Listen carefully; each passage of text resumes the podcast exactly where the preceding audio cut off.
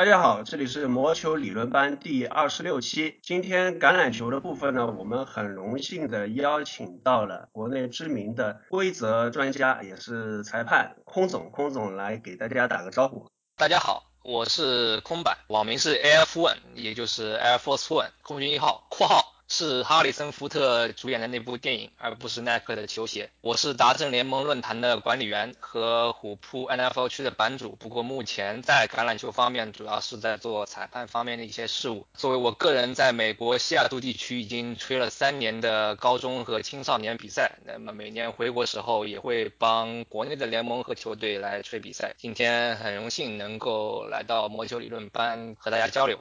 空总今天来跟我们交流的呢，其实是一件 说起来有点尴尬的一个事情，待会我再来说。今天关于棒球的部分呢，我们会聊一聊，也是有些尴尬的事情。我们请到了薛磊薛老师啊，也是之前来过我们节目很多次的嘉宾。那他这次是作为腾讯的前线记者采访了 MLB 的全明星赛，然后全明星赛上面也发生了一些比较意外的一个事情。那么我们这次请到薛老师给大家带来了一段关于现场见闻的录音。此外，在棒球部分还包括全明星 break 之前，太空人的 Marisnik 和天使的捕手 Lucroy 的一个本垒冲撞事件，这个事件引发了一个非常大的争议，我们会对这个事件前后做一个评述。冰球部分这一期比较简单，我们会带来一些新鲜的资讯。好了，那么接下来就进入到我们今天的橄榄球的环节。说起来还是一件非常遗憾的事情，空总是对于我来说应该算是久仰大名了，我是记得很多很多年。年之前最早一版应该是一一年还是一二年版本的 NFL 橄榄球的规则，那个时候我是从达阵联盟上面去下了一个英文版的，英文版当然就是官方原版的，那还有一个就是说空总编译的一个中文版的规则，这个是我最早的去通读，老实说应该是通翻啊，没有认真的一条条读完，这个量太大了，通翻了一下，就是说是橄榄球规则，然后空总啊每年还在继续的在翻译，继续的在更新，这个是我最早知道空总，就对于这个事情我。我是非常非常佩服的，所以呢，有的时候在我们这个魔术理论班初创的时候，去考虑什么时候请哪些嘉宾来的时候，我也当时是想过是不是要请空总来，但是那个时候我跟空总还不认识。但是这次呢，为什么把空总给请来了呢？为什么去认识了呢？是因为发生了一件可能是我们橄榄球圈里面的人来说，大家都非常不愿意看到的一件事情，是一个关于到侵犯知识产权的这么一个问题。所以呢，我就找到了空总，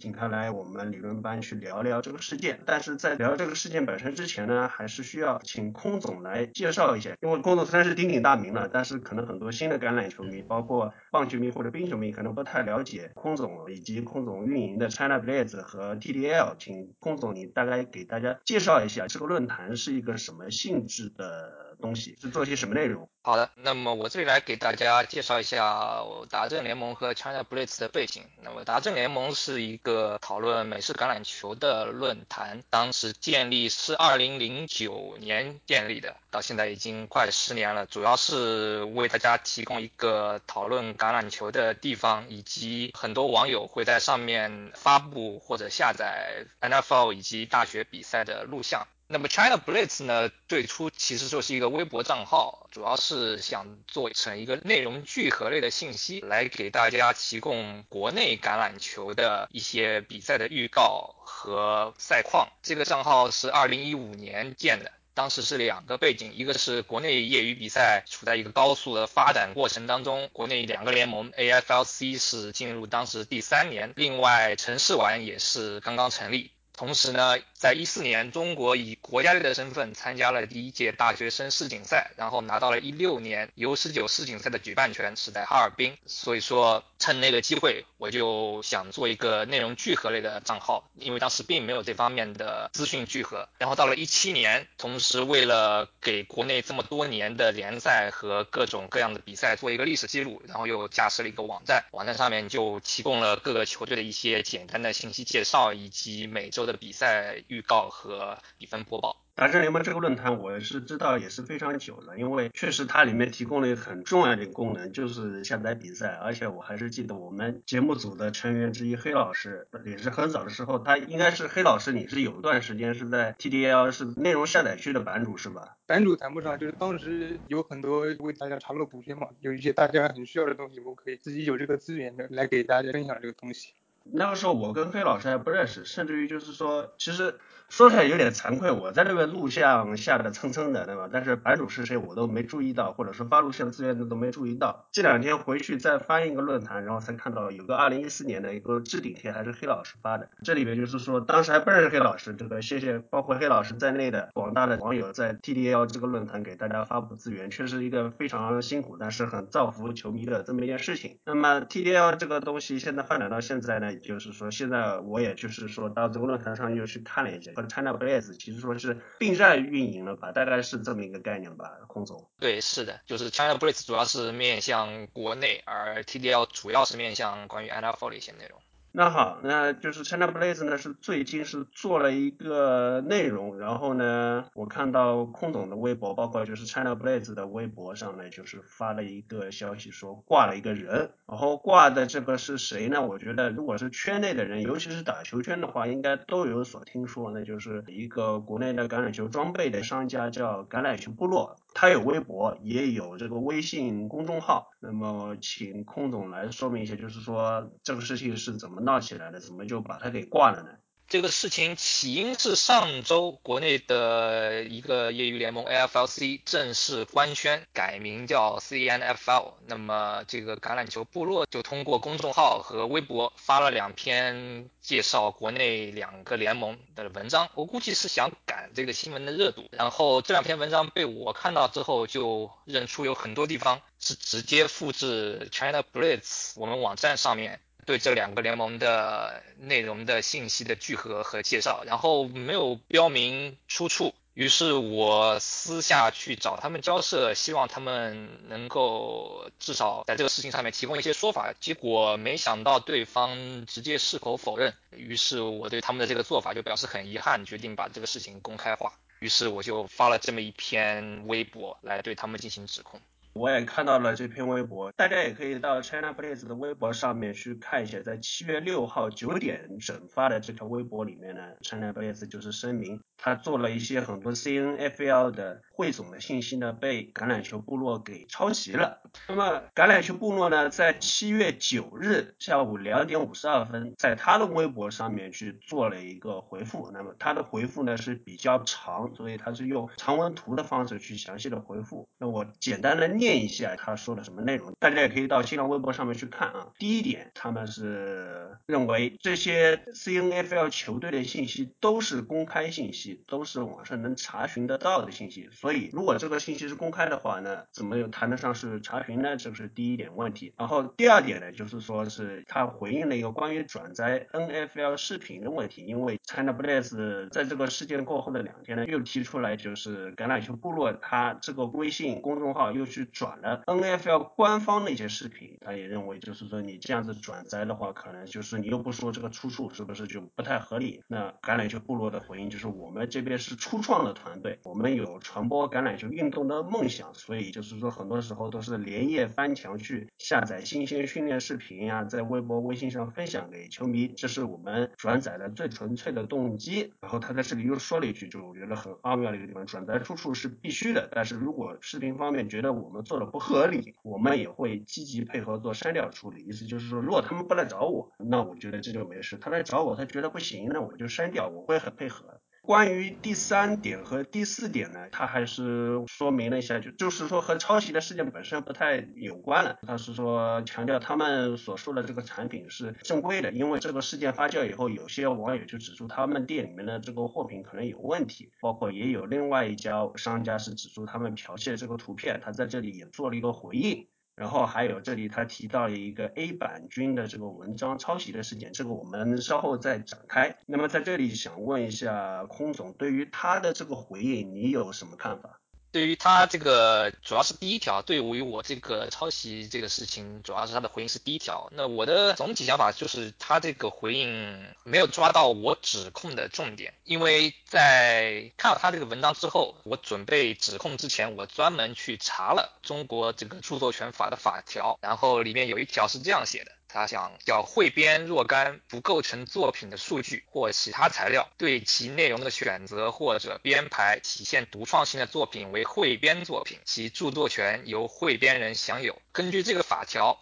我认为我们 China Blitz 这个网站，它上面的内容实际上是一个汇编作品。我们承认球队信息这些内容属于数据或者事实的公共信息，但是我们在最初的指控里面本身就提到了这一点，并没有说你们复制这些信息。本身抄袭了 China Blitz，而是指控对方复制了我们页面的格式内容以及排版，也就是法条中所说的编排体现独创性的内容。明白。那么关于著作权法呢？这个我们这个节目是个讲求的，不太想讲法的，是因为今天涉及到了，只能是勉为其难讲一下法律的。那著作权法里面呢，我大概跟大家去讲一个概念，因为感觉到很多的朋友呢，就是说不管是在涉及到体育的版权方面或者什么样，我都。觉得有些很广大的球迷朋友，或者说是日常生活中碰到一些朋友，对于著作权法呢比较疑惑。那我在这里就是顺便简单说明一下，当然只是个简单说明，没办法讲的太深。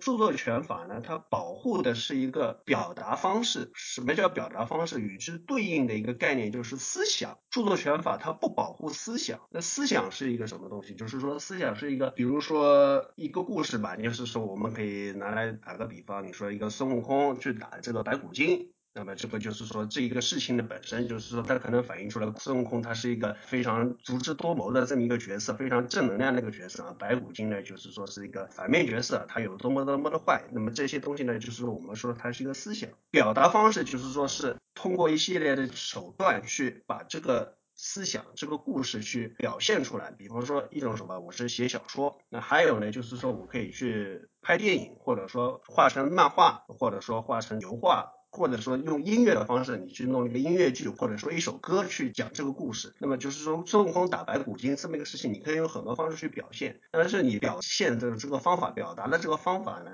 创造的人他是对此享有著作权的。如果有人，比如说甲，他把这个故事写了一个小说，写了一个一万字的小说，啊乙也写了一个小说，但是这个小说呢，可能有个七八千字，或者说是五六千字，和甲的这个小说是重复的。那我说一个术语，大家可能比较熟悉，查重是吧？你写论文都要查重，如果你查出来是这个查重比率很高的，那你这个是构成抄袭了。或者说是如果是一个动画片，甲拍摄了一个动画片，乙的一个动画片有很多风景是类似，那这个里面。也就是涉及到抄袭啊，像最近上映的这个《狮子王》，那《狮子王》当初九四年的动画版也是被很多人是指控是认为抄袭了手冢治虫的《森林大地》，因为里面有很多风景是非常类似的。这个事情一直是一个历史的悬案，那包括到现在很多人都是非常鄙视这个《狮子王》这个电影，因为它是抄袭了这个手冢治虫的作品。那么这里面就是说它是侵犯了这个权利，就是侵犯了一个表达方式。那么回到我们这里的问题，空总这边在 China Place。他做了一个内容，就是说汇总了 CNFL 的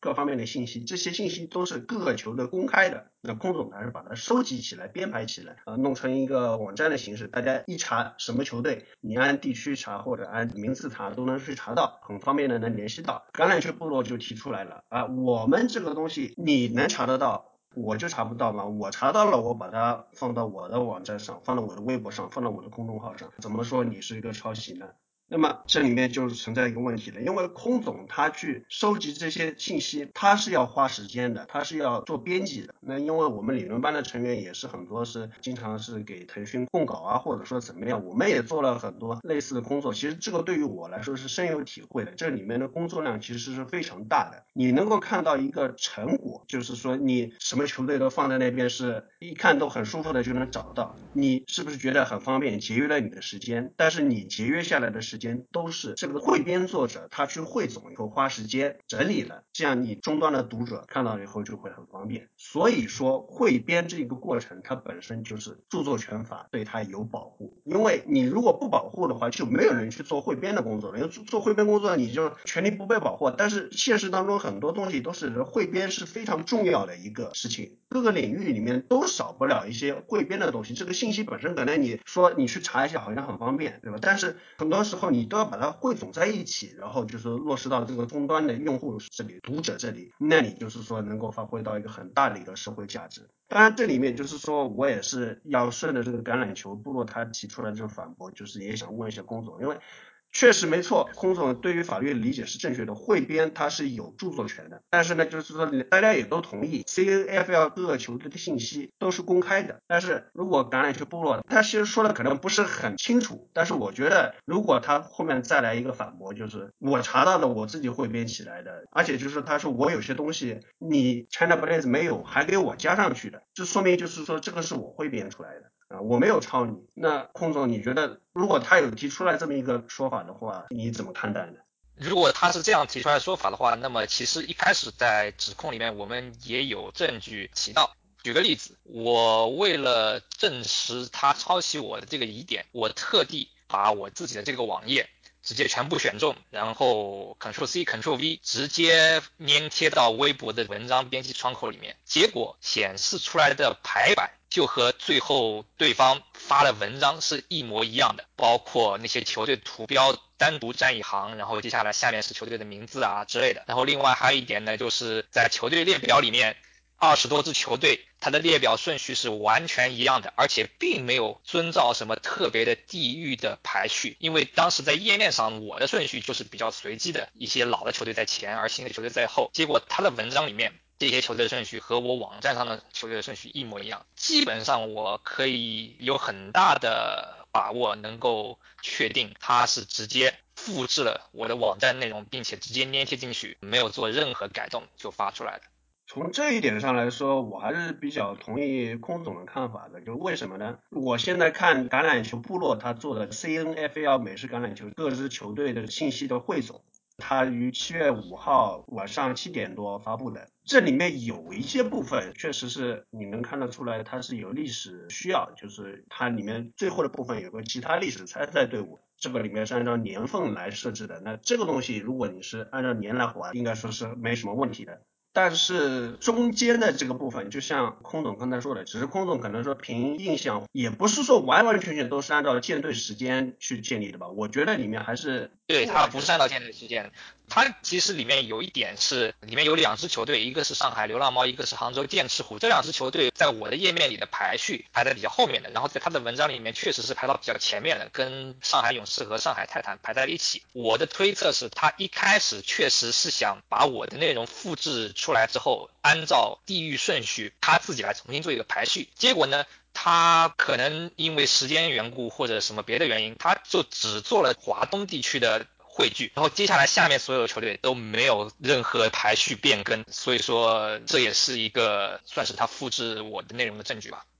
嗯，这个说法我觉得是有很强的说服力的。我可以在他的微博这个长文章上面看到各个球队的 logo，它都是有，但是和它的排版相比较的话，这个球队的 logo 显得实在是太小了。只有不比一两个，它这个加粗的这个字也就大了两圈。从这点上来说，如果是直接复制过来的话，空总你看到的就是这个图片的大小也是这样的，对吗？对，没错，因为在我的网站上面，球队的图标和球队名字是在同一行的，因为在我的网站上是通过一些特殊的 HTML 做过处理的，而在微博你复制过来之后，就这些 HTML 的处理就全部丢失了，所以说就导致这些五十乘五十像素的 logo 它自己独占一行，其实是非常难看。从这方面来说，我认为空总提出来的指控是相当充分的。有很大的嫌疑，橄榄球部落就是把这个东西是直接的复制了过来。当然呢，就是说我们这个节目今天没有邀请到橄榄球部落来，只是只邀请到了空总，就是说我现在好像是弄的是在单方面对他攻击一样，是吧？那个没有给他还击的机会。所以我觉得我需要再补充一点东西来说明，就是说我我们今天对于他的这个怀疑或者说质疑，我觉得是有道理的。因为首先其中有一点很明显的是。他自己也承认了，那就是他在去年是抄袭过了国内知名的一个橄榄球作者，也是在 TDL 发过一些文章的，包括腾讯包括一些文章的作者 A 版。那么这个事情呢，我看是空总是在微博上挂了橄榄球部落以后，A 版他把这个事情给说出来了。他在他自己的微博上面说，当初是他一二年很久很久以前是在 TDL 发了一个老文章，发现被橄榄球部落给抄了。那么 A 版他就去找橄榄球部落给交涉，最后是橄榄球部落就是向他道歉，给删除，按照这么样的一个方式去解决的。所以也就是说，这个事情是橄榄球部落他们曾经确实是承认过有抄袭。那么这个事情是，当然 A 版如果不说的话，我们也不知道这个事情处理的结果。但是除了这个事情以外，其实橄榄球部落能找得到的抄袭是非常非常多的。比如说，在这个事情以后，他有一个微信公众号上发了一个，就是讲的 Gatorade 的这么一个庆祝的一个方式，就是叫加德勒。他文章里面主要的部分，我用百度去搜索了一下，就很轻松的就去找到了，是在百度知道上面的一个人的一个问答，他基本上是，如果你按照是是查重的这个标准来看，这个是显而易见是一个抄袭，包括就是说不不光这个文章了，很多文章里面它都是有很多抄袭的行为。那在这里我再多说两句吧，因为橄榄球部落它是做橄榄球装备生意的嘛，我相信很多橄榄球球迷都会有这么一个体会，他几乎是在任何一个橄榄球群里面都无所不在，所以就是说，因此我是在很多地方都撞见过他，但是当时我也没有懒得去点开了他，因为我橄榄球方面我不是一个实战党。所以就是说，对于他这个装备的我也不了解，所以我也从来没有点开过。直到有一次我去点开了他的公众号，那是什么回事呢？是去年的 AFLC 决赛，就是上海勇士和上海泰坦，就是大家戏称永泰晚那个比赛呢。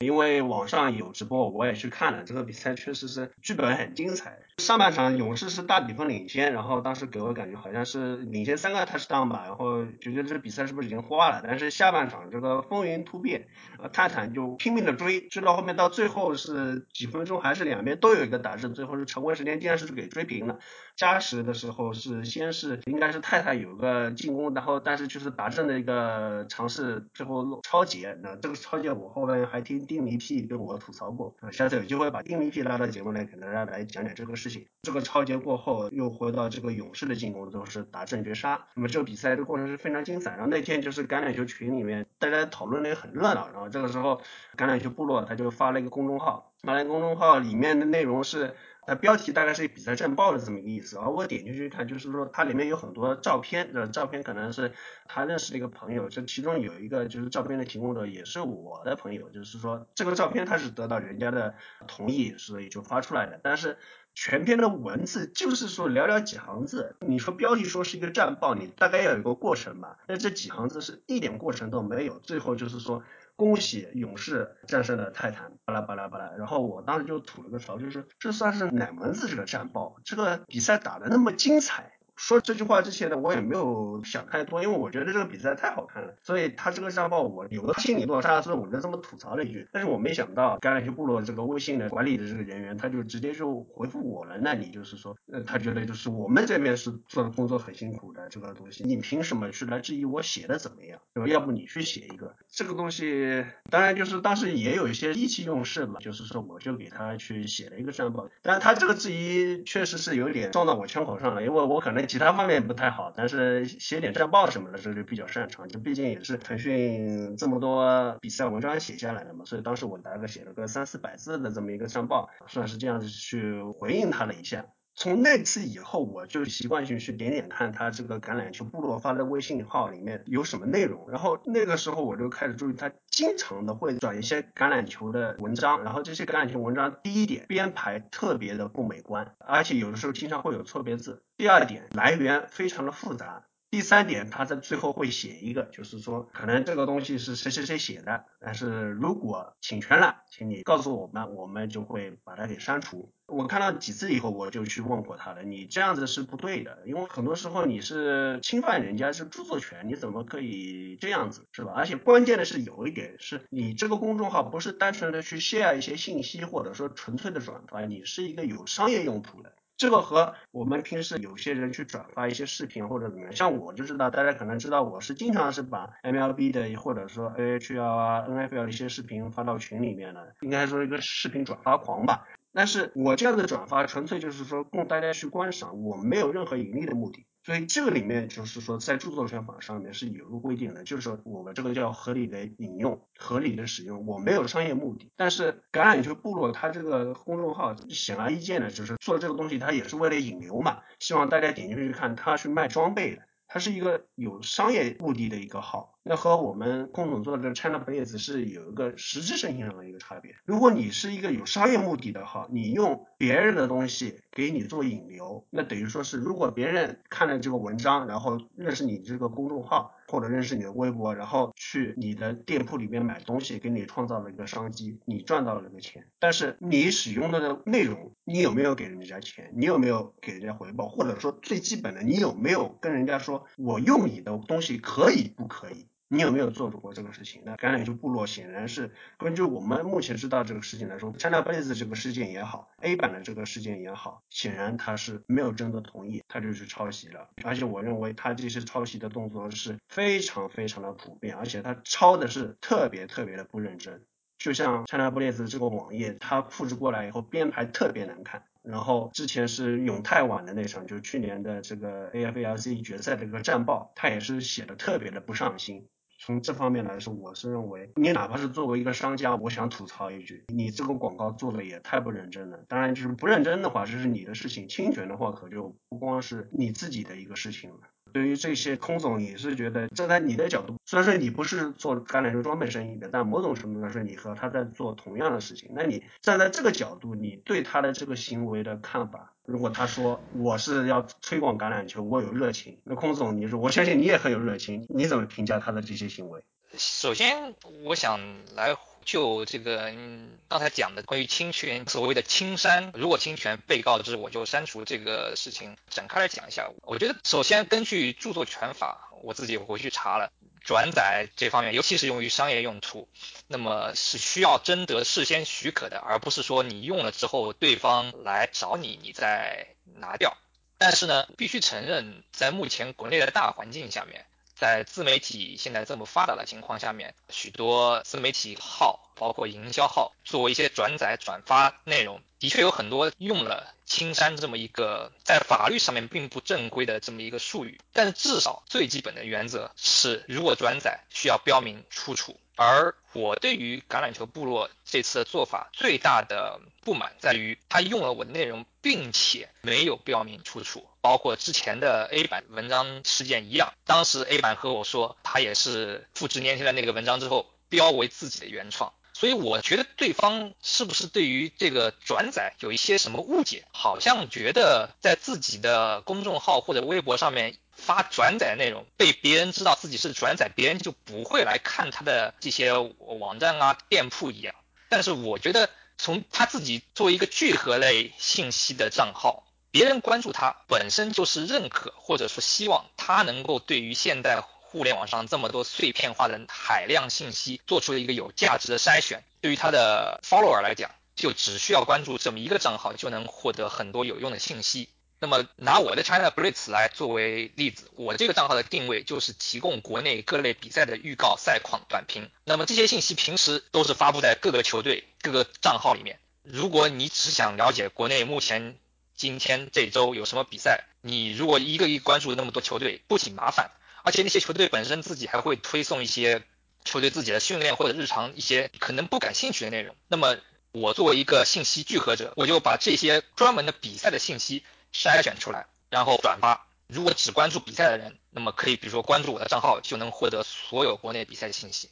那么从橄榄球部落来讲，他转发收集的内容范围更广一些，有 NFL 的内容，然后有装备啊，有还有一些别的训练的内容。那么他的账号定位跟我的定位。也不能算完全相同，只是在国内比赛的消息上面有所重叠。所以说，我觉得如果他将来进一步的做这些转载工作，至少标明了出处的话，我是完全没有意见他来这样来和我公平竞争的。那么这就是我对于他这样转载不标明出处的对这个事情的一个观点。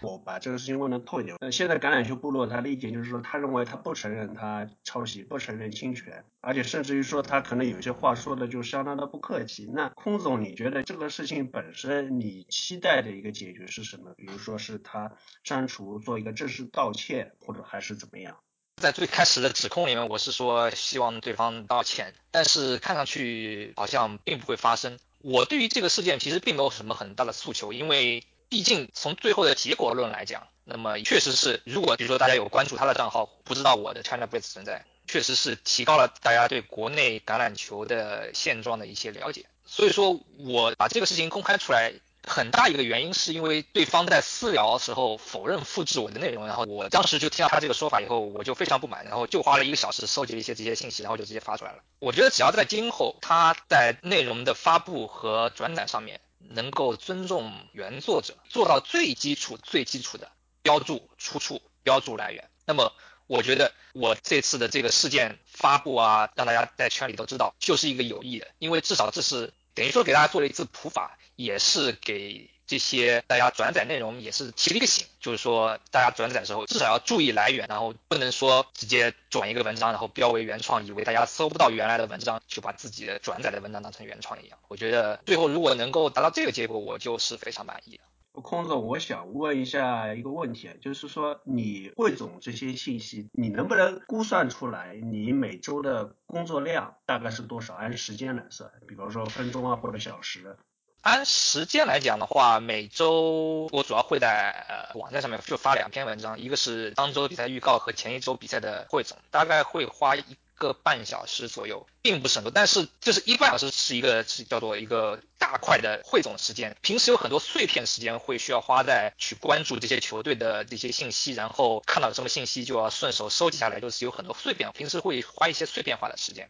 我也有同感，就是其实你可能最后写这个文章，然后做排版，你可能花一个半小时，但是这里面其中已经有很多是因为你一直保持这个关注，所以你很多东西你是手到擒来的，所以你可以写那么快。如果你从头开始做的话，肯定是没有一个半小时这个时间。当然就是你平时积累的一直持续关注这个时间就很难去量化。对，没错，对这个我也有同感。其实我的文章也被抄袭过，因为我开始给腾讯提供了一些稿件以后，因为我有朋友他是在关注台湾那边的时候，我很惊讶的发现，就是说台湾那边有抄袭我的棒球的，你敢信吗？就台湾它是个棒球普及。但有一点我要称赞他，这个台湾的抄袭者比橄榄球部落比你们不知道高到哪里去了。我特别记得一点，就是说他有一篇文章里面，我的原文是有个地方嘛，叫萨克拉门托呢，我用中文是五个字，萨克拉门托。他抄过以后，他改成沙加缅度。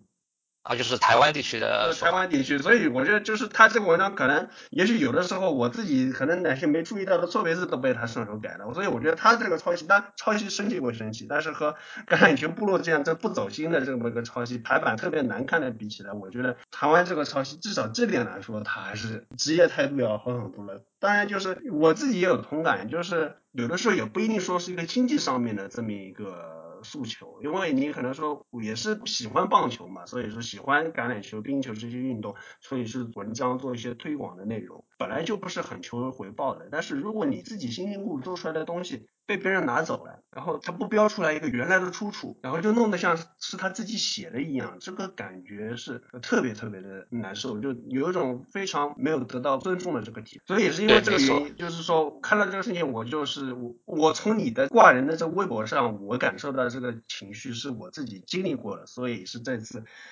我特地就是说问过，前天邀请问过你了，要不要上我们魔球理论班来讲这么一件事情，就是这么一个情况。最后我是觉得怎么去谈这个事情呢？是可能也是理论班第一次去讲这么一个问题，因为我们以前基本上离球还是比较近的，不会偏出来很远。就是这次去讲的这个东西，我自己的初衷吧，可能是因为我们这个圈子确实比较小，也是在一个发端的过程当中，其实大家都是在很努力的去推广橄榄球也好，棒球也好，冰球也好。橄榄球部落的朋友们，你们听。好了，虽然我整个节目里面，包括以前过去，我经常吐槽你们，不只是吐槽，我这期算是在鞭挞你们的。但是有一点，我还是要在节目里面说，而且其实以前我在微信上面也对你们说过，你们去做这个橄榄球方面去做这个生意是很辛苦的，是不容易的，这点我同意的。而且就是客观上来说，你做这个生意，你确实是有助于推广国内的橄榄球，但是有些事情，我觉得你你们做的是不太地道。A 版也好，那些其他被你抄袭的人也好，包括空总也好，你听到了吗？如果你完整的听过这个节目，你应该能够理解，他们是有他们不能接受的地方。你做了一件很不尊重人的一个事情。当然，我这边说，可能我也没有什么强制力，我也不是什么执法，空总也没有那么多精力说真的去法院告你们。但是我觉得就是有些事情就是大家心里知道就好，不要就是说这个那么小的圈子弄得这个无可收拾。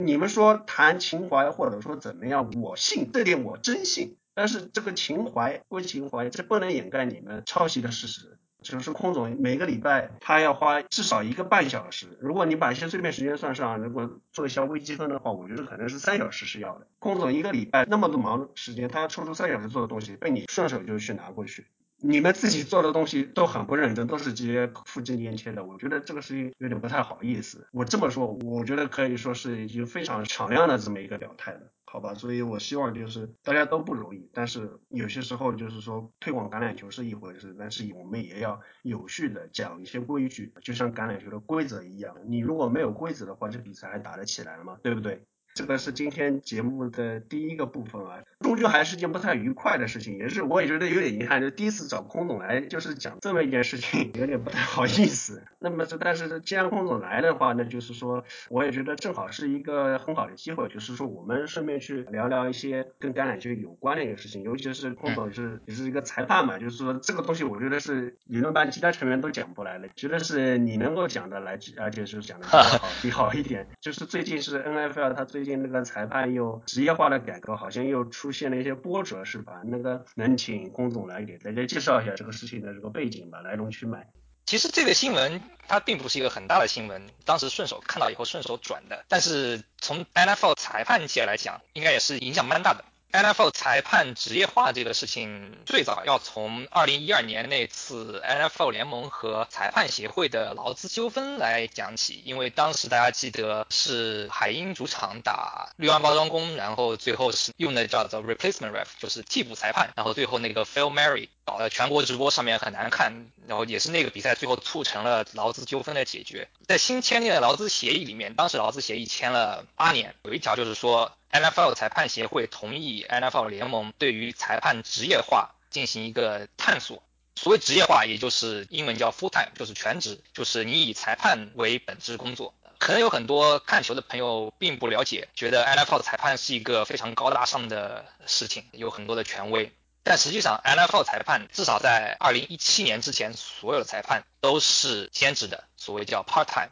他们都是有自己的平时的工作的，比如说比较著名的 Ed Hochuli，他就是一个律师，然后 Ed Hochuli 已经退休了，现在 Gene Steratore 也退休了，他是一家设备供应商的创始人，然后还有一些别的裁判，比如说是做高中的校长或者是医生，就是他们都是有自己的职业的。那么他们在做自己职业的同时，还要抽时间出来 NFL 联盟吹比赛，包括平时要做规则的学习之类的。那么，随着 NFL 比赛的激烈性越来越强，同时电视转播越来越高清，导致大家对裁判的关注度越来越高，就有很多外界的建议或者说批评，觉得 NFL 应该让裁判成为一个全职的职业。于是 NFL 就和 NFL 裁判协会谈判，说是我们准备。搞裁判职业化，于是，在二零一七年，NFL 正式推出了裁判职业化的这么一个项目。它是一个让裁判自主选择你是否进行职业化，裁判可以向 NFL 联盟申请。如果申请成功之后，他就是会以 NFL 裁判作为他自己的本职职业，而他原来做的一些工作呢，就成为了他的兼职。二零一七年到二零一八年这两年时间里面，大概有百分之二十的裁判是成为了全职裁判。另外返回去说一下的话，是 NFL 裁判的收入其实也并不是非常的高。我在网上查到的说法是，NFL 裁判年薪大概在十万到二十万美元左右。十万美元的话，也就是在美国算是中产阶级偏高的那么一个阶层。但是由于这些裁判平时都有自己的本职工作，包括公司老总啊、律师啊、医生，本来职业收入就很高，所以说。NFL 裁判的收入可能对他们来说并不是一个很大的影响。那么，由于2020年劳资协议马上就要到期了，所以说我觉得 NFL 可能是为了防止到时候如果劳资谈判出现纠纷，导致那些 part time 的裁判无法继续为 NFL 吹罚比赛，而全职的裁判算是受雇于 NFL 联盟，所以说需要继续为 NFL。吹比赛导致裁判群体的一些矛盾，以及裁判群体本身总体和 NFL 联盟的矛盾，所以说就在昨天还是前天，NFL 宣布在新赛季将不会继续，应该叫做搁置裁判职业化的这么一个项目，所有裁判重新转回兼职。那么这个就是这个事情的前因后果。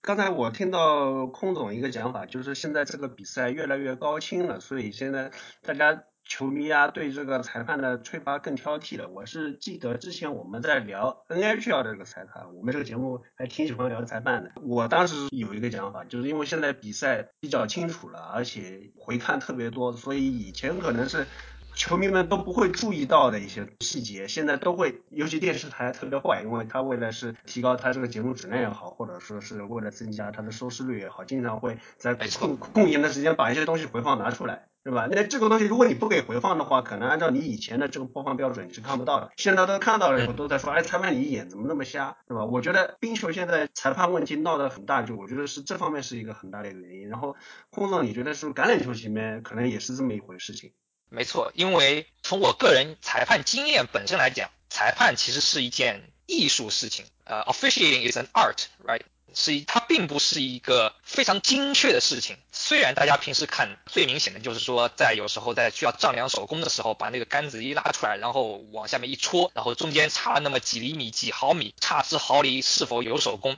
是非常精确的。但实际上，整个裁判的这件事情，它更像是一件艺术。就是你需要有很多主观的评价或者主观的观点在裁判操作上面，比如说最近闹得比较大的这个 PI 呃妨碍接球的回放的这个事情，因为 NFL 之前一直在录像回放中只能回看客观事实而不能回看主观评价，那么所以今年呃在 PI 回放这个事情上面才有这么多的争议，因为你一旦回放就是将人的主观判断。加入到了回放里面，而实际上作为一个裁判来讲，以比赛的实际速度做出判罚和通过慢镜头做出判罚是完全可能得出两个不同的答案的，或者说是对于是否犯规的这个百分比会有比较大的差别。那么如果通过回放来确定是否犯规是否公平，我觉得这个仍然有在新赛季实际操作上来看结果。就是之前我们也关于球队教练有回放挑战 PI 这个主观性判罚的情况，有好多期节目都提到这样一个事情，就是龚总是作为裁判的角度，PI 这个主观性的东西能够回放对整个 NFL 有什么影响？而且就是说，因为回回回看规则目前就是说只用一年，就是后面的是什么情况还不确定，是不是就是 NFL 对这个东西也不是很自信，还是什么原因？OK。规则试行一年，这个好像是现在 NFL 对于一些重大规则修改的一个通用办法。比如说之前把负压分射门从三码线移到十五码，当初就是以试行一年的规则提出来的，然后通过，然后在一年试行之后，大家觉得没有问题，最后才确定永久修改，将附加分定在十五码。所以说，对于 PI 回放只修改一年这个条件本身并没有什么太大的问题。但是作为裁判来讲，我觉得。更大的担忧是在于 PI 回放打开了一个潘多拉魔盒，也就是说，之前主观判罚不能回放，现在能回放了。那么现在能回放之后，将来是不是会扩大到别的主观判罚呢？比如说拉人，能不能将来有可能也需要回放？因为从犯规角度来讲。有的明显的犯规，并不一定是 PI 才会对比赛造成影响。那拉人，如果比如说漏判了，也是会对比赛结果造成影响的。我进攻风险拉人了，然后四分卫传了一个 touchdown，结果裁判没吹，然后这个拉人又非常明显。如果发生在季后赛的，比如说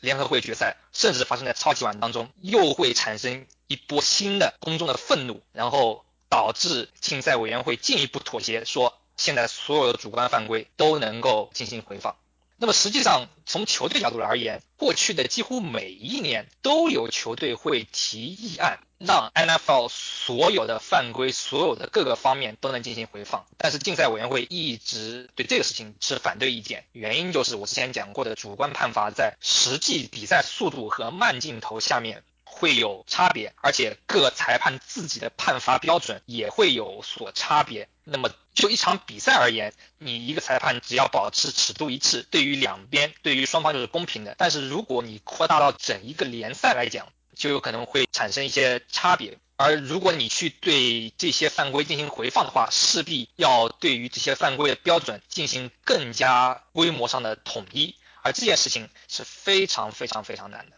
那么回过来讲到这次 PI 回放规则对于新的赛季的影响。我个人的想法是，并不会有非常大的实质性影响，因为就在大约几周前，NFL 在夏季的裁判会议或者说夏季的裁判培训里面，专门提到了一点，就是说对于 PI 回放的改判标准是比普通回放的改判标准要更加严格的。也许就是说，必须得出现胜出打公羊那样严重的漏判。才会导致最后的回放改判，而平时可能大家在回放中看到的，比如说拉一下衣服呀、挂个手臂啊，这些裁判没有吹到的内容，虽然按照规则的文字本身来讲是犯规，但是拿到回放里面可能够不到改判的标准。所以我觉得这个规则修改还是要看新赛季在具体标准上，NFL 竞赛委员会是采用怎样一个标准来进行改判。那如果是那种最后 Hail Mary 的传球，因为 Hail Mary 大家都知道身体的接触肯定会更多。就是在这种情况下，这个 PI 回看规则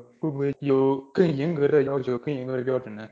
其实这个也是我所担心的一部分，就是说对于不同的情况会有不同的判罚尺度，而这个对于普通观众来讲，可能有时候并不容易理解。尤其是比如说 Hail Mary，黑老师讲的很好，就是说 Hail Mary 有更多的身体接触，而裁判在操作当中，这边顺便稍微顺开来讲一下，大家对于 NFL 裁判或者 NFL 规则，大家的认知就是有那么一本规则手册，但实际上还有另外一本所谓叫做裁判操作手册，可以算是第二本规则手册，并不为广大球迷所知，因为在操作手册里面。有一些比较明确的判罚标准，甚至会明确的讲，即使这个动作在某些情况下按照规则文字是犯规，但是由于是发生在这个某某某情形里面，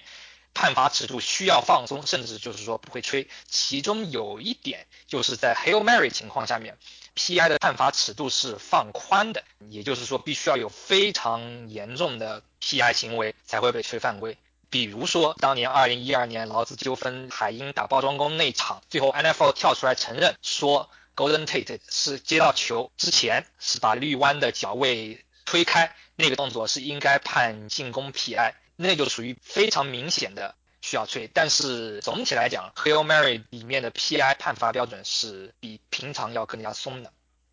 这点呢是我也有同感，因为可能广大球迷看规则的话，他更喜欢去抠字眼，按照他的理解，就是说把比赛上面发生的情况和规则上面的东西去一条一条去对应起来。我比较缺乏这个裁判的经验啊，但是我自己的一个体会就是，也是托空总这个福，所以我是粗浅的翻过 NFL 的规则。就 NFL 的规则，它里面有一个很明显的一个特点，它很多条里面会有一些例子，就说这个情况下是算不算犯规，或者说怎么样，就是这样子的话，就是结合它那个主要的正文。能够更好的去加深这个理解，但是这里面背后很多经验上面的一个东西，好像当然我自己也是没有体会了，就是但是我是感觉可能和你简单的去拿文字去套你录像上看到的东西，我觉得差距应该是不是非常大的。对，没错。从规则手册这个文本里面，大家如果去比较仔细的读的话，里面有很多地方他会写这么一句：如有疑问，应该怎么怎么怎么吹。举个例子，比如说像出野冲撞四分卫啊，roughing the quarterback 这些犯规，规则虽然对于文字有一个恰当的描述，但实际上在比赛里面发生某个动作是否属于犯规的范畴是会有那么一个百分比的。所以说，对于这些安全方面的犯规，在规则手册里面就会写那么一句：如有疑问，应该判犯规。但是对对于更多的普通的犯规的尺度把握，还是会在另外一本第二本刚才讲过的操作手册里面写出来，因为在裁判圈甚至。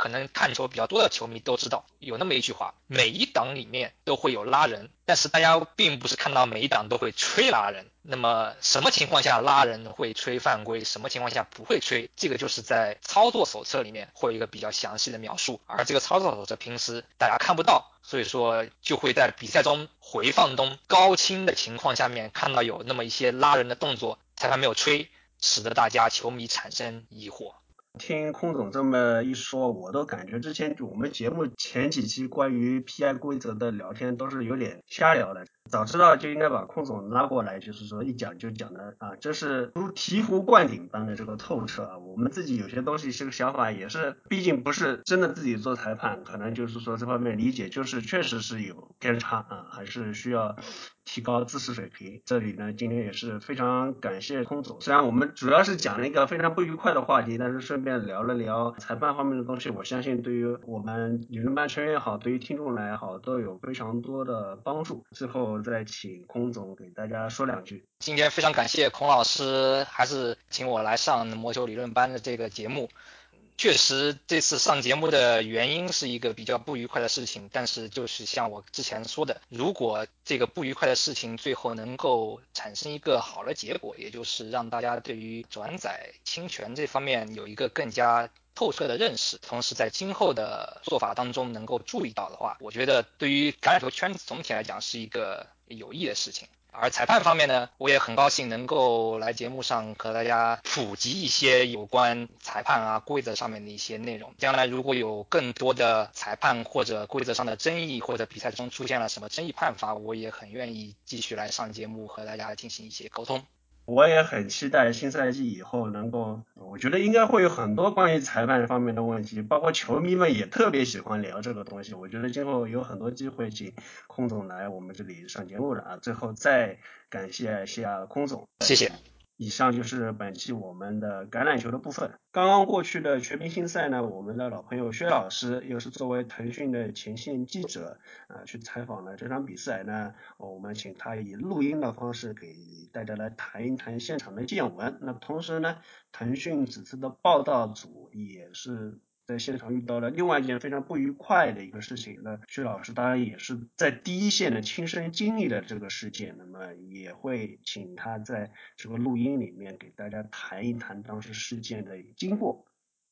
Hello，各位魔球理论班的听众朋友们，大家好。我是腾讯体育驻美前方特约记者薛磊，在这次的节目中呢，我想要跟大家分享的是我上周日、周一和周二俄亥俄的克利夫兰市参加的2019年 MLB 全明星赛的活动。我想要分享采访这次全明星赛的一些体会，还有一些个人的经历。那么我们知道这一次在克利夫兰市进行的全明星赛呢，我个人感觉它跟去年的在华盛顿 DC C 进行的全明星赛比起来呢，它的这次组委会的组织呀，包括它的活动的安排，包括它的财力投入都是可圈可点的。去年的 DC 的那个活动呢，就是没有什么太深刻的印象。去年那活动我去参加呢，它流程比较一般，然后展示城市文化这方面做的不如这次呃克利夫兰好。这次克利夫兰呢，它是把摇滚音乐和棒球这两种文化给它结合了。起来，克利夫兰可以说是美国的摇滚乐之乡，就因为它那个在伊利湖畔建了一个摇滚音乐名人堂。但是你去看它那个摇滚音乐名人堂呢，它还是免不了提起它摇滚乐的发祥地呢。它其实是在田纳西的孟菲斯，就是我现在住的这边。所以进去它免不了提及它的摇滚乐的发展史，从那个布鲁斯到 rock and roll，免不了提及孟菲斯的一尊大神，就是孟菲斯作为一个旅游城市，它为什么能成为旅游城市的原因就是 Elvis Presley，就是猫王。他在摇滚乐演化的这个过程中，他的历史地位可以说是划时代的，无人能及。所以直到去年，还有还有乐评人说，摇滚音乐之乡、摇滚乐名人堂应该是在孟菲斯。但是为什么在克利夫兰呢？这不得不夸一下克利夫兰的政府，他的远见。他在一九八五年跟孟菲斯竞争的时候，他立刻拍板拿出了。四千多万吧，还是六千多万？他的那个投资去建了这样一座摇滚名人堂。然后孟菲斯当时政府没有钱，他也没有足够的远见，他没有去做出这样一个举动。然后最后不得不眼睁睁看着克利夫兰把摇滚音乐之乡的名号给抢去了。那么说回到比赛的本身呢，这次的周日是进行了正式的活动，它是未来之星赛，之前还有一个名人垒球赛，只要史密斯出现在了名人垒球赛，然后他表现非常嗨啊，虽然我们知道 刚回来就看到一个新闻，他已经被骑士给裁了，但是当时那个他 J.R. 史密斯的感觉就是他把克利夫兰当成了自己的家，然后他代表克利夫兰队参加的这次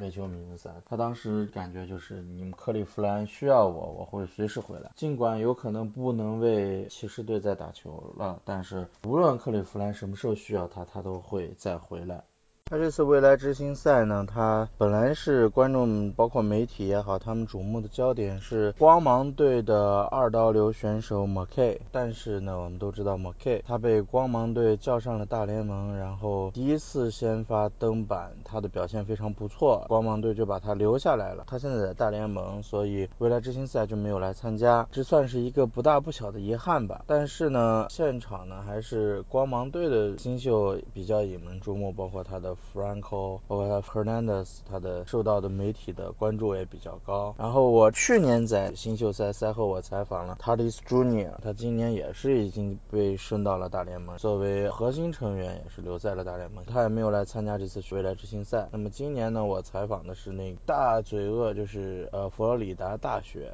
他的二零一八年的全美的大学最佳球员，包括他也赢得了金鞋钉奖的王牌投手，他的名字叫做 Singer。金鞋钉奖我们都知道是全美最佳业余棒球选手，包括我们高中球员和大学球员都是业余球员嘛，所以 Singer 他当时的也是风头非常的劲，他帮助佛罗里达大学赢得了 College World Series 大学 NCAA 的棒球的最后的全国冠军吧，然后。这一次来到了克利夫兰，他的家人也一起来了。之前我们腾讯写过一篇文章，就是介绍 Singer 他拿到了职业生涯第一份合同之后，他第一件事就是帮他的父母还了贷款，是非常有孝心的孩子。小联盟球员分散在美国的一些二三线城市，比较穷乡僻壤吧。然后父母也是很长时间没有见自己的孩子了，所以借这次未来之星赛的机会，这些小联盟的精英选手云集在克利夫兰呢，也是。大批的亲友团赶到这里为他们加油助威。Singer 呢，他在比赛中的表现也是展现出了他临场的调整能力。我们知道他以六局被替换上场，然后当时比分是美联一比二落后，然后 Singer 他上场之后被连续敲两支安打，随后呢他自我调整了过来，接连两次三振，最后制造了一个小高飞，然后解决了危局，让比分停留在了一比二，也为最后红袜的新秀。多呃多尔超出的追平分，然后让比赛最后通过延长局，最后锁定在了二比二平，双方握手言和，然后。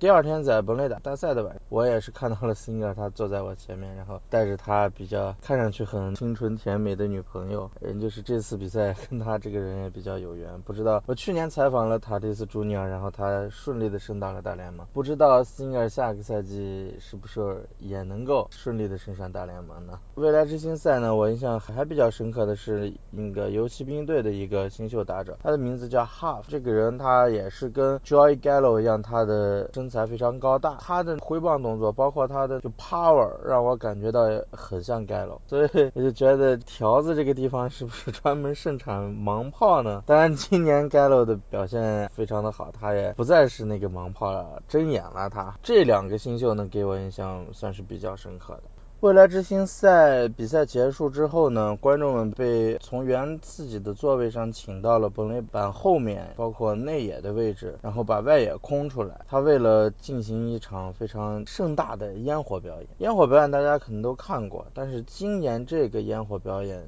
感觉非常的与众不同。他就是当地政府包括组委会把好多钱都砸在这儿了。他那个烟火呢是摇滚乐主题的烟火。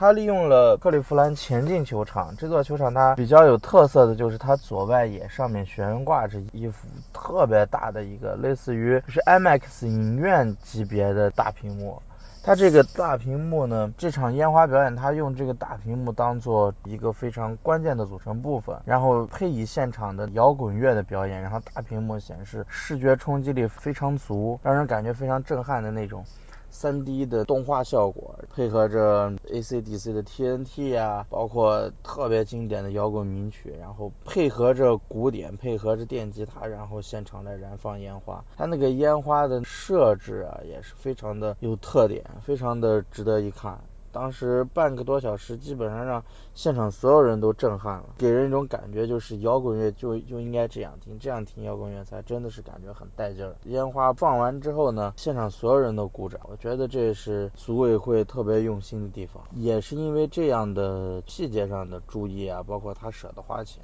也让这次的全明星赛的感觉跟去年相比，它确实是印象更让人深刻一点。星期一的活动呢，就是本垒打大赛。大家都知道，这次本垒打大赛过程非常的戏剧性，可以说是载入史册的半决赛对决。Jock Peterson 和 Golero Junior 这组对决呢，当时现场的观众也是看嗨了。他们就是看热闹不嫌事大嘛，都希望两个针尖对麦芒的年轻打者能够加时赛能够打得越接近就越越好。Golero 先出场嘛，然后当 Jock Peterson 快追上的时候，他们就给皮特森加油。然后一旦打平之后，现场观众就希望他不要再打出保内打，然后让加时就这样一直进行下去，一直打到地老天荒那种感觉。但是现场观众他的视角来看呢，他们心里或许认为 g o r i l l 还配拿今年的。本垒打大赛的冠军，因为他们觉得正是因为半决赛的加时太多了，导致 Guerrero 他决赛中没力了，然后让阿隆索捡了一个现成的冠军。现场的 DJ 他的配乐也非常的有特色，就是当 Guerrero 包括阿库尼亚、朱尼尔他们这些拉丁球员出来打击的时候，他现场的 DJ 会配拉丁舞曲，较有代表性的就是《速度与激情》的那段音乐。然后 Peterson 和阿隆索出来打击的时候，现场就配摇滚乐，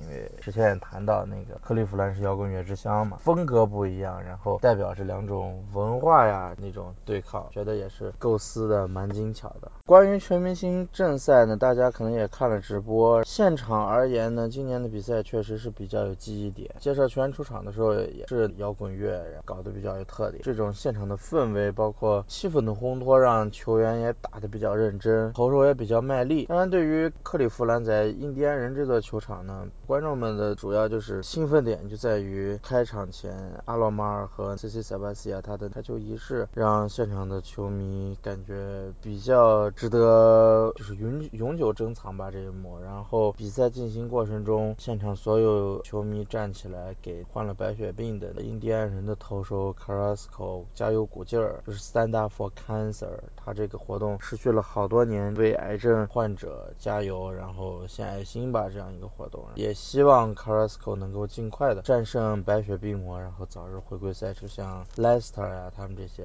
抗癌斗士曾经完成的那样。印象最深刻的是比赛快结束之前，当时那个上来关门的是洋基队的 Chapman，CC 萨巴斯亚被 Alex Cora 派上来 Mount Visit，然后现场的观众就以为 CC 要上来投球了，然后就很开心啊。但是 CC 跟 Chapman 聊一聊就走下去了，然后大家也是很错愕。但是这一幕小插曲呢，赛后也被记者问到。C C 自己也觉得很惊讶，但是他觉得也是挺有意义的吧，在自己老东家的球场能够以这样一种方式，相当于是告别吧，因为他知道这赛季是他最后一个赛季了，然后马上就要退役了。当时问那个 C C 现场球迷有什么信息想要传递的，C C 就说说他很后悔，他生涯中最后悔的事就是没有能够帮。印第安人拿下世界大赛的冠军。整个全明星赛的正赛活动呢，组织方面我觉得是非常出彩的，包括参观了球迷活动区，活动区也是体现了科技跟棒球的结合，包括 VR 呀、VR 技术呀这些，其实在现在的棒球公园里头，包括球场边的那些活动体验，它的那些游戏体验区啊，也能够感受得到。然后我看了一下它的奖杯陈列室啊，各种像棒奖呀、像金手套呀、世界大赛呀。还有 WBC，WBC 那个奖杯真的是感觉好沉啊，有点世界杯那种感觉。然后和他的海外赛展示伊朗大神的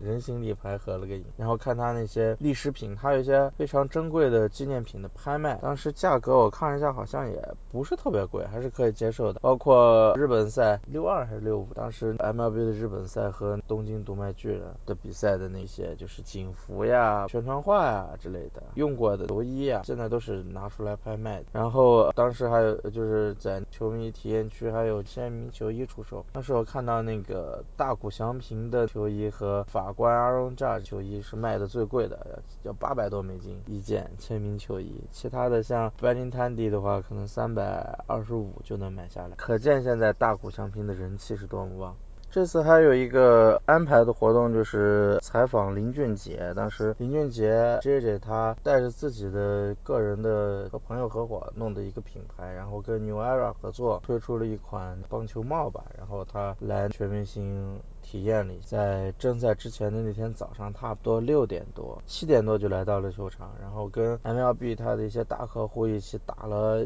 一轮的那个 BP，然后打击训练，看了一下他打击训练，然后完了对他进行了一个小的采访。林俊杰跟王源一样，看着文文弱弱的，但是感觉可能他们平时练过跳舞呀或者什么，感觉肢体还是比较协调的。就是虽然打球没力吧，发力不是很好，但是还是能打着球，动作也比较流畅，感觉不是太差，也是让我觉得蛮惊讶的。就是艺人平时看着不是很运动系的，但实际上抡起球棒来，感觉也还是有模有样的。尤其他打球抡的是木棒，感觉打的还可以。对林俊杰的专访呢，从二零一三年的世界棒球经典大赛的那个主题曲《因你而在》开始聊起。这首歌当时是未来台在播世界棒球经典赛的时候，选林俊杰的这首歌作为主题曲。每天的比赛之后放完当日比赛集锦之后，就会放这首歌曲，然后一些美籍守备的 MV。然后这首歌当时在台湾地区引起了比较大的轰动，话题度非常的高。然后在之后呢，也帮林俊杰拿下了那一年。的金曲奖的国语最佳男歌手奖，所以棒球对于林俊杰来说，个人本人而言还是比较算是有缘的吧。然后这次采访呢，看得出来他也是很开心，也是回忆了一些他跟棒球的一些小故事，包括他这次体验活动的一些感想吧。看得出来还是玩得很开心的。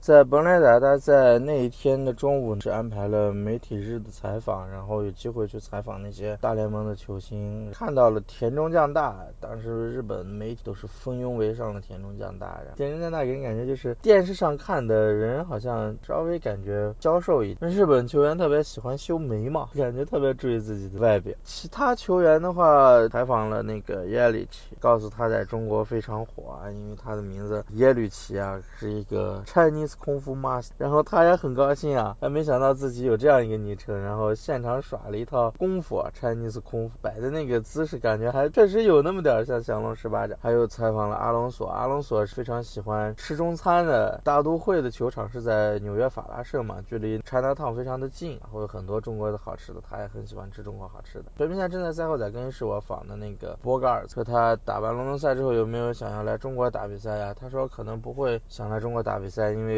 打比赛嘛，飞得太远，感觉太累。他透露了一个个人的小信息，就是他姐姐住在香港，所以他休赛期的时候可能会来香港，有可能会在内地的一些名胜景点看一看、走一走。我问了好多球员，这次看完了农赛之后，有没有想要来中国参加一次 China Series？然后好多球员对这个话题都是比较谨慎，也有一些球员是表面上的就是漂亮话也说了，说想来中国看一看文化啊之类的。但是大部分球员包包括以艾林格这些球员，他还是想的更多的是长途跋涉可能会很累，因为漫长的棒球赛季，真的不想再飞十几个小时去其他地方，这种感觉能理解。但我们知道 NBA、NHL 也都有了中国赛，但是中国赛对于 MLB 这个比较 local 的运动，包括这些运动员来讲，看来还是不是很情愿的一件事情，还是比较沉重负担的这样一件事情。最后就是全明星赛快结束之前发生的一个小插。总体而言，这次全明星赛给人感觉是很好的，但是最后这件事确实是让人比较恶心。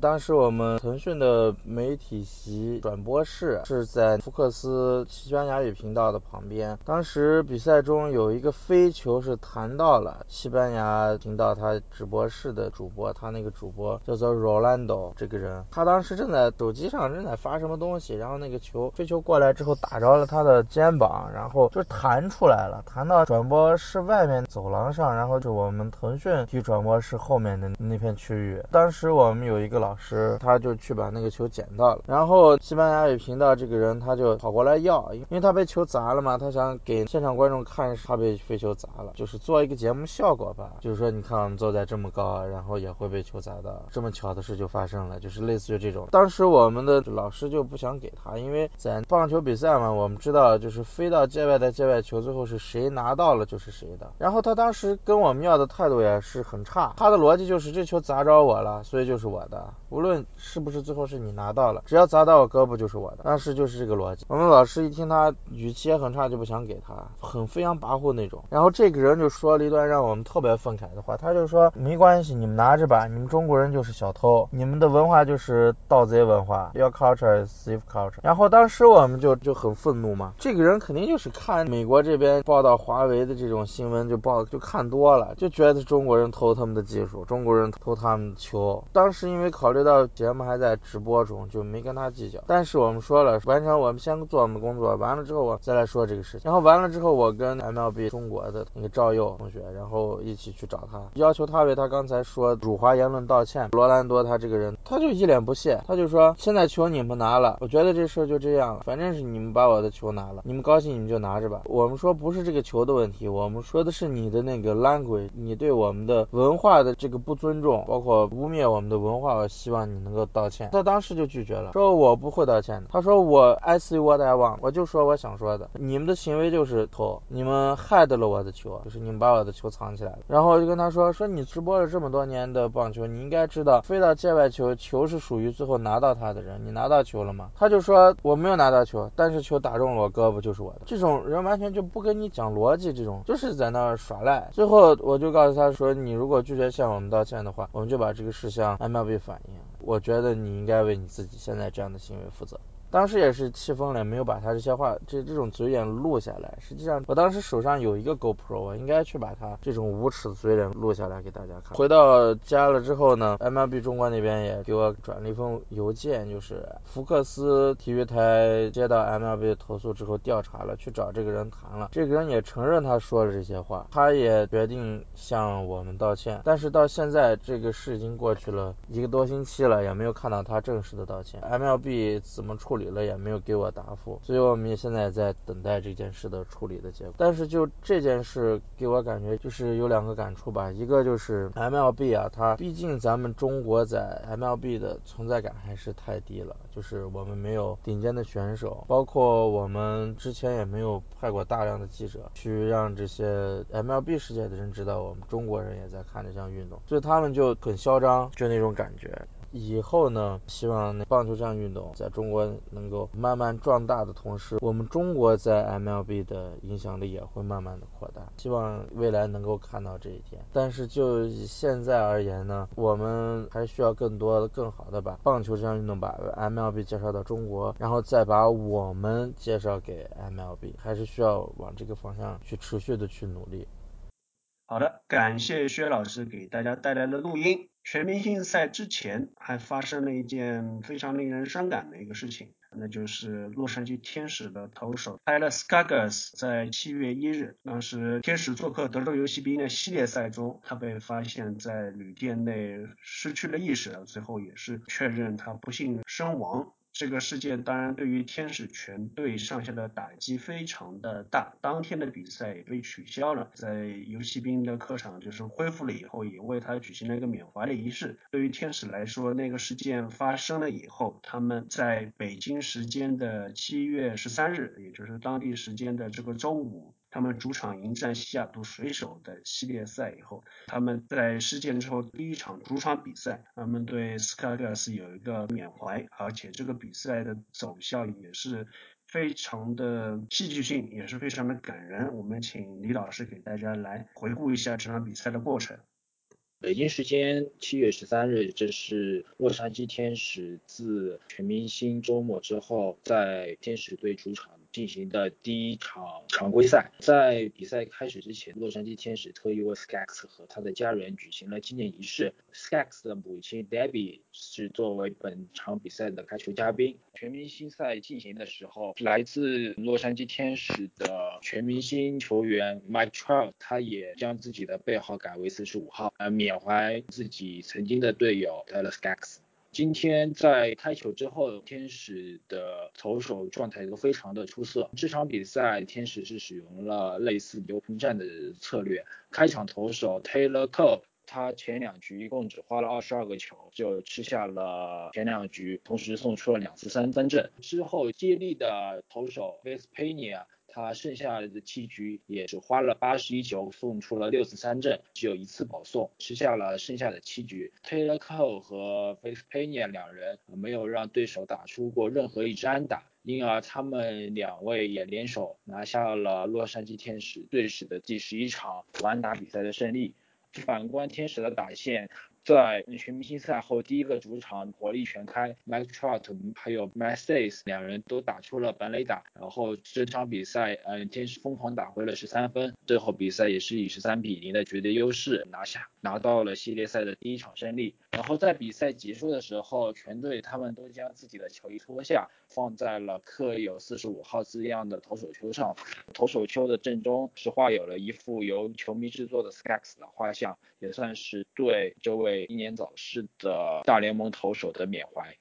这场比赛我是没有看，但是我是看了开球的一个片段，因为我看到文字介绍是 Skaggs 的母亲，她是一位前垒球的选手，而且她现在还在做垒球的教练。她投的那一球就是我应该也是看过很多开球，大多数时候都是一些比较轻松的一个环境，所以你开的好也好，开的不好也好，就是 just for fun 嘛，娱乐为主，大家开心就好。但是 Skaggs 母亲 Debbie 的这一个球，感觉真的是特别有力量，一方面可能。可能是源于说，这位妈妈是很专业的一个人士，但另外一方面，我觉得也是她这一个开球承载了。太多的意味吧，然后这场比赛全队上下都穿了四十五号球衣，这也是另外一个比较特殊的地方。就最后他们把那些四十五号球衣都放在投手丘上面，是啊，我看了也有一些说不出话来。但是这个事情，我就套一下天使队的他们的一个说法吧，就是 Skaggs 他永远会是一个 angel，他永远会是一个天使。你希望他在天上一切都好。从赶上的事情回来，我们还是又要讲一个，我们这期节目的旋律太阴郁了，就是说还是一个全明星赛季之前发生了一个事情，就是天使他之前是在太空人的客场比赛，那场比赛就是打得非常的激烈，到八局还是打成十比十，然后发生了一个本垒冲撞的事件。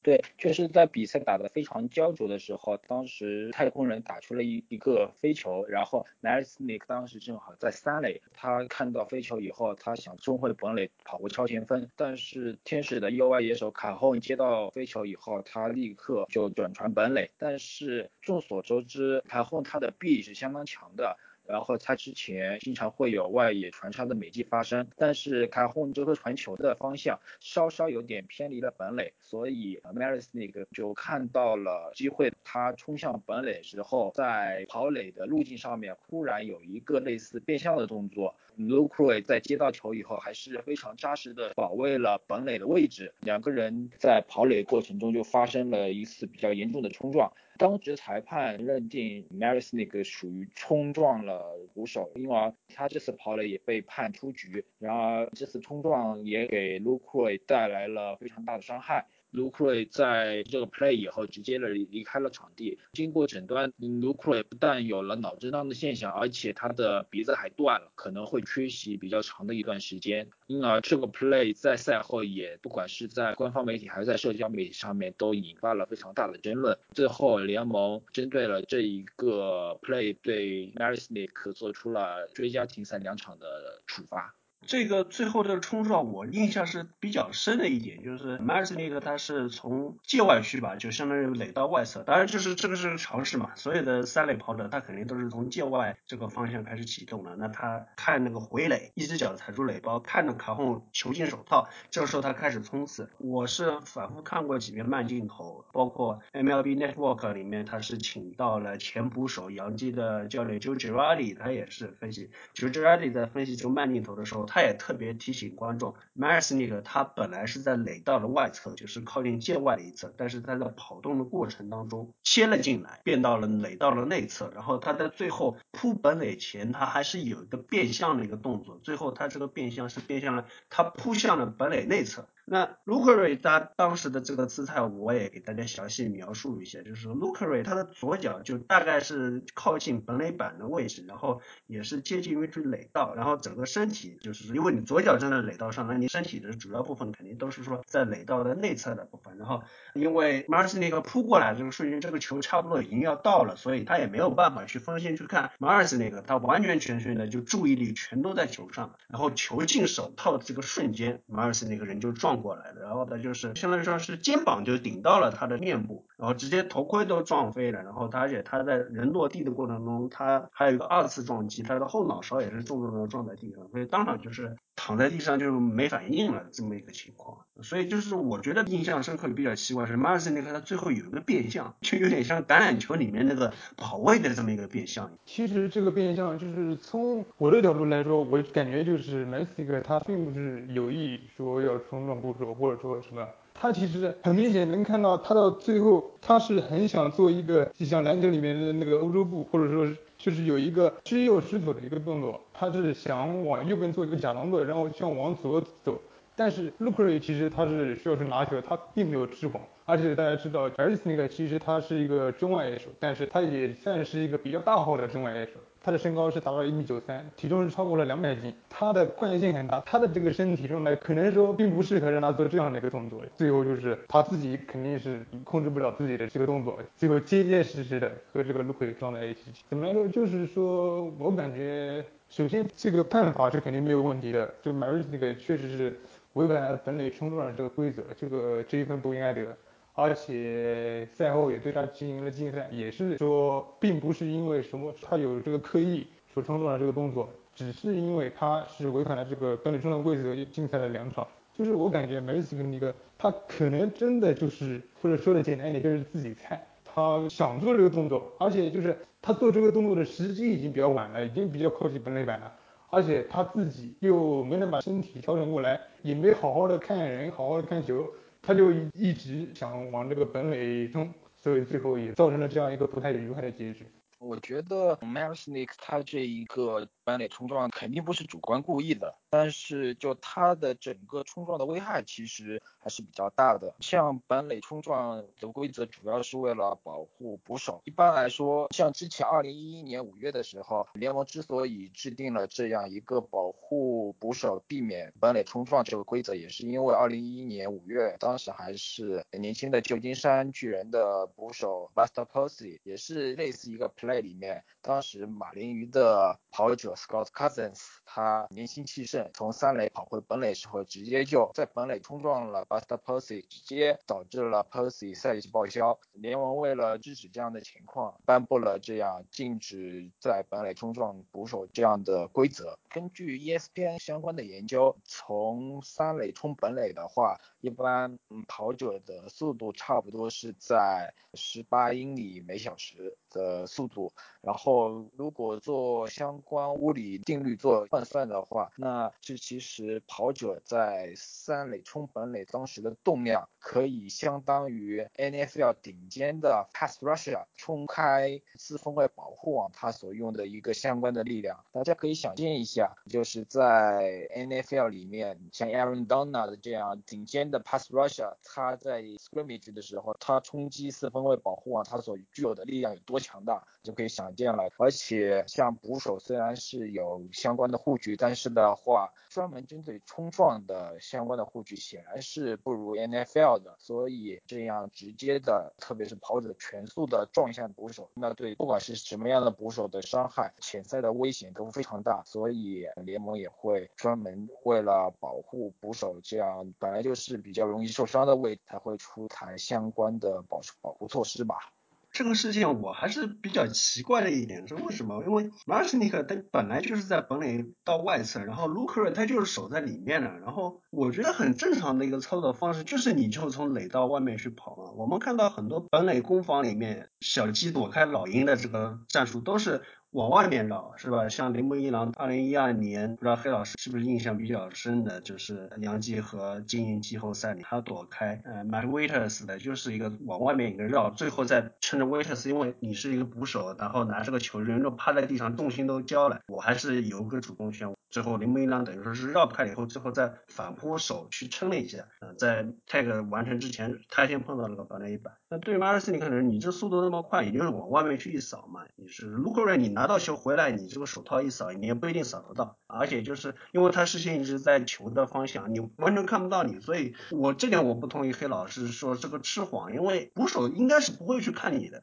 他的视线在拿到球之前是没办法去转过来的，或者就是说是马尔斯尼克可能是估错的时间，他可能觉得球会更早的到他的手套里面，所以就是说他预计去做这个动作的时候，他可能觉得卢克瑞会转过来看到他，然后这个时候把他晃一下。把他给骗掉，要么是这样，所以总之来说，我觉得他这个做法是一个可操作性很差的这么一个动作。到最后，所以就是赛后红雀的这个铁补莫莉娜莫老三，他在他的社交平台上面就直接就是 F 打头就在那边狂骂了，是吧？而且我们很有意思，就看到很多太空人的队员他也去评论，就说，哎呀，老弟，你应该是老兄了，莫莉娜比较大，老兄你不要生气，马瑞斯尼克是好孩子，他只是犯了一个错误，他不是故意的，然后。穆林娜就真的就是完全不相信你，不要糊弄我，就这种事情怎么可能发生？你跟我说这不是一个故意的，你说他不是 OK，你要不你去跟卢克尔的家人去说。所以一开始，反正就这点来说，我觉得是解释不通的。当然，就是黑老师这个观点来说，好像有可能就确实是菜，自己想秀一波，然后最后是弄了一个最坏的一个结果。当然，就是撞完了以后，他第一时间还是能够感觉到出来，他撞完以后，他感觉大事不妙了，马上就看卢克瑞这个情况是不是他 OK。而且你刻意去撞人家一个人，这个好像也没什么必要。从这点上来说，是大概他也确实不是故意的，但是就真的这个过程实在是太蠢，我是这么想，太蠢，所以我觉得他也应该受到点处罚。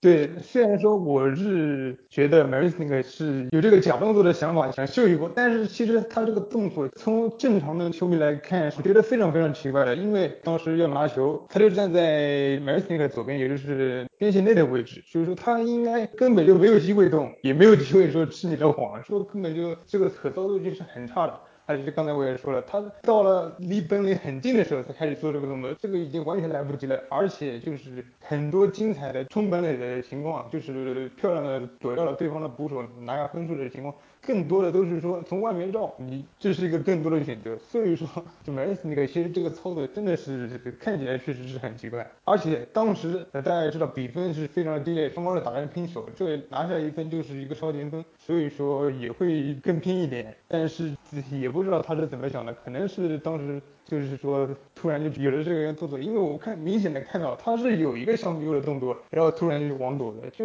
这就是肯定也是说有什么自己的想法，但确实是可操作性太差，而且 r i s 那个刚才也提到，他这个有一米九几两百斤的体重，这个不但是可操作性差，而且这个确实撞到了那个捕手，这对这捕手确实也有很大的冲击，所以说最后也就是这个。得不偿失吧，真的不觉得 r i s 那个有什么主观上的这个动作，其实没必要。你说有什么必要呢？就是很想为球队拿下分数而已，操作上有点比较出乎意料。啊，而且呃，像刚才孔老师提到的，说像铃木一郎的一个非常漂亮的，像狸猫一样凌波微步般的完美攻防战，这个如果说不是联盟所有的球员都能达到的，而且从 m a r i s 那个他本身的跑野来看的话，他感觉还是偏高猛这一型的跑者，就是他可能跑垒的时候并没有考虑那么多，感觉他就是直接切到内线，他可能是在赌，就是捕手接到球以后，先去会直接往界外方向。去扫，然后他想就趁可能里面有一个空隙的话，他想抓住这个空隙，直接就可以抢一下，呃，所以为了抢这一下的话，他当当时切到内线以后，他也就是不管不顾，他甚至可能会加速，然后往本垒板去冲，因为可能他有这个想法的话，也导致了最后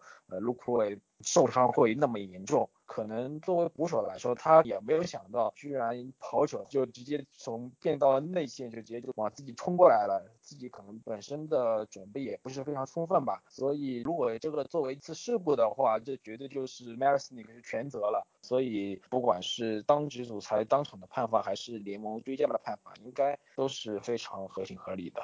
如果不是有一个受伤事故的话，我觉得这是一个挺有趣的一个话题。就是我也是就想嘛，那个到底是进化是什么？然后最后一个哈哈一笑啊，说他真是菜完事，但是发生了一个不不幸的事件，所以我们还是要去吸取这么一个教训。那对于我来说，因为我们节目里面之前也谈到过上海业余联赛里面发生的这个板垒冲撞的事件，我就想最后再引申一下，或者说再重申一下，就是你一旦心里面去想着要去。抢这个风的时候，你就难免，我也不说你大脑缺氧吧，因为你有一个主观的这个意图在那里面，所以你考虑问题可能就不怎么周到，而且确实很多时候是没有那么多时间去给你去考虑。所以如果你的首要的目标是放在抢风的话，那你把安全性就肯定放在很后面，然后可能就是说也不是你故意的，但是最后就是说因为你的原因或者说是捕手的原因，各方面的客观的原因，不是你的主观的原因，最后造成了一个不好的一个结果。所以我是在这边呼吁说。你看职业的选手，他都会因为想太多或者是什么样原因发生这么样的一个冲撞。那如果你们业余打球的话，我觉得就是跑者都是你就谦让一点。我的想法就是谦让一点，就是说你大不了你被 tag 了以后，你去跟裁判去申诉，说捕手他挡住你的道了。因为我觉得相信大家都挺菜的这个情况下，我们业余这个水平，其实如果你就是老老实实的往垒到外面，你说你去划垒去划一下，或者最后手去摸一下，我觉得成功几率都比较高。如果你这样子去摸不到，那我觉得。你这个分拿不到也是正常的，可能人家就是快一点，确实拿不到。但是真的就不要去撞。当然，就是对于捕手来说，可能也是，就是说，我觉得可以参考卢克瑞的做法，就是卢克瑞他基本上整个人都是站在垒道内侧的，这个是一个正常情况下应该是比较有利于保护捕手的站位。但是马尔斯尼克就是发生这么一个奇怪的情况，在这个位置去跟他撞上了。但是我觉得业余联赛的话，你如果捕手就站在个比较靠内那个位置，然后你跑者就是往外面，大家各自给你冲的位置也让开了，对吧？然后捕手你也有个 tag 的一个范围，那我觉得就是说大家能有这么一个默契就比较好吧。如果真的就是有些捕手他因为缺乏经验或者不注意，他站到垒道上了，那我觉得就跑者你说你能不撞你就不要撞，你去跟裁判申诉说他挡住你的道。真的就是说在这个时候，在哪怕比赛很紧张的情况下，就还是要把安全放在第一位。我觉得这个是比较重要的一个事情。好了，以上就是今天的棒球部分，那来到冰球的环节。本期冰球环节会比较的简单，我们就聊一聊近期的一些签约和动态的新闻。NHL 自由球员市场开启之后，非限制自由球员中的大鱼很快都找到了下家。受限制自由球员方面暂时没有太多新的进展，最近也没有什么重磅交易。不过黑鹰的 Artem Anisimov 和参议员的 Zach Smith。互换东家的交易还是有一定的讨论度。这两位前锋年龄相同，合同剩余的年份也相同。Anisimov 在几年前曾经是 Panarin 和 Kane 的搭档，并且有着很亮眼的表现。但是在上个赛季 Dylan Strom 到来之后，占据了二组的中锋位置。他的位置就变得尴尬起来，在三组和四组打中路或者打边都不能够适应。然后在不久前的选秀当中，黑鹰又用三号签选来了下赛季可能成为极战力的 Duck。外界也由此认为 Anisimov 应该不会出现在下赛季的阵容当中。以上赛季的数据来说，Anisimov 的产出比 Smith 是要多一些的，但是考虑到他四百五十五万的工资以及还剩两年的合同。将在下赛季迎来续约高峰，工资帽面临很大压力的黑鹰把他送出去就显得很有必要。换来 Zach Smith 之后，黑鹰节省了一百三十万的薪金空间。然后参议员也凭借这笔交易让自己的工资总额超过了穷人线。Zach Smith 的既能打中路又能打边的属性，对于黑鹰下个赛季的布阵来说是比较有意义的。他在很 physical 的同时，还能创造出很多的进攻机会，可以说比 Anisimov 更加适合在 checking line 工作。Anisimov 来到参议员也是有着担当二组中锋的实力，目前来看是一笔双方都不吃亏的交易。此外说一下前段时间发生的 NHL 新赛季规则有一些改动，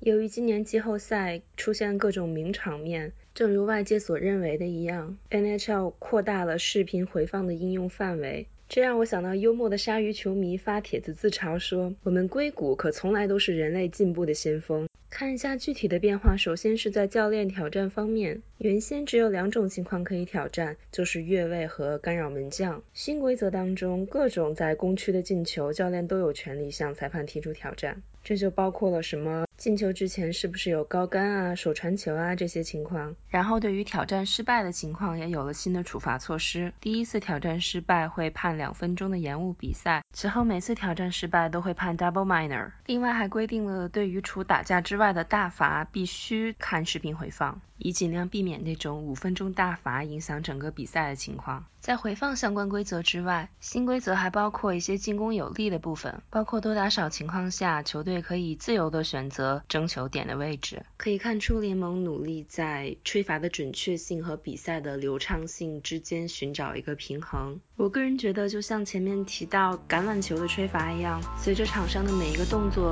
可以被高清摄像机记录下来，各种吹罚的问题展现在观众面前，并不是说裁判的业务能力就一定是倒退了。所以合理利用视频回放，就能保证比赛的公平，避免本赛季季后赛出现的一些情况。对于联盟对观众的吸引来说，还是很有必要的。好，以上就是本期的魔球理论班，我们下期再见，拜拜。